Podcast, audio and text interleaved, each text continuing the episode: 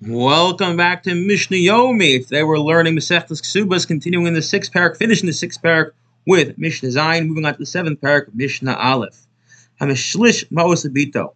So in our previous Mishnah, we were discussing Yasoma, an orphan girl, and the rights of her dowry and how that worked out. Here the case is as follows. A father, before he dies, goes to a third party, a trustee, and says, buy a field with this money, and the, the field will be the, the dowry for my daughter. Mishnah Maosabito. And the the girl goes to the trustee and says, "Look, I know you're supposed to buy a field, and that field will then be my dowry. I have a better idea. This man I'm marrying, a trust. He's a lot of business acumen. He's a smart, wise guy. Just give him the money. Let him be the one to buy the field, so I can get the best deal possible." The first position of Meir is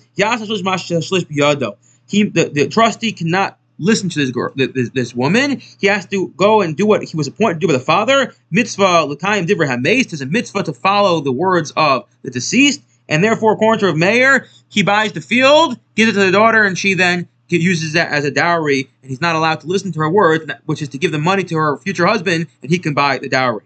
Okay. So basically, he says as follows. Let's say, let's just say, the uh, the field existed already.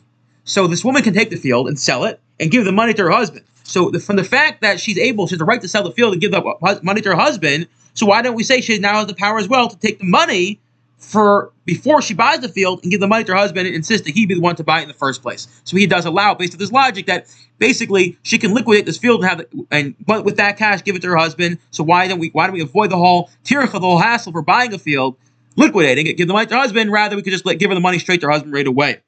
And when is this true? When is this all true? When is it that we uh, will allow her to give the take the money from the trustee and give it to her husband?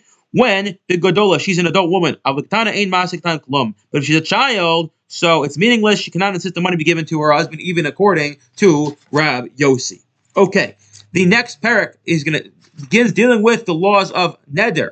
Uh, neder is a vow that it, this is going to be in a case where a wife is prohibited by vow to have certain benefits.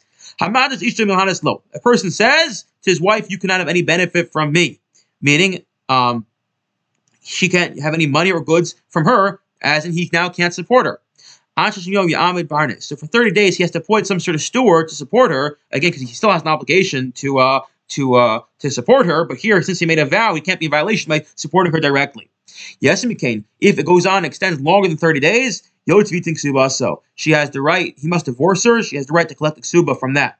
Yomer, that's only Yisrael. By, by, by the way, why is that the case? Why is that he has to divorce for 30 days? The answer is because when you appoint a steward, so it if once it becomes public after 30 days, it's going to be very embarrassing for her. So to avoid the embarrassment, she can just divorce divorce him. Yehuda says though that's only by Yisrael chodesh echad. Yikayim v'shnayim yotzi v'ting ksuba. For one month, the steward the steward arrangement works.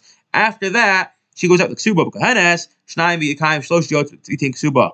But when it comes to a Kohen, a Kohenes, so then she actually has an extra month. In the third month, he divorces her. And the reason for that is because if a man divorces, a Yisrael divorces his wife, they can always get remarried. By a Kohen, they can't get remarried, so we give her a longer period of time before they get divorced. I wish you all a wonderful day.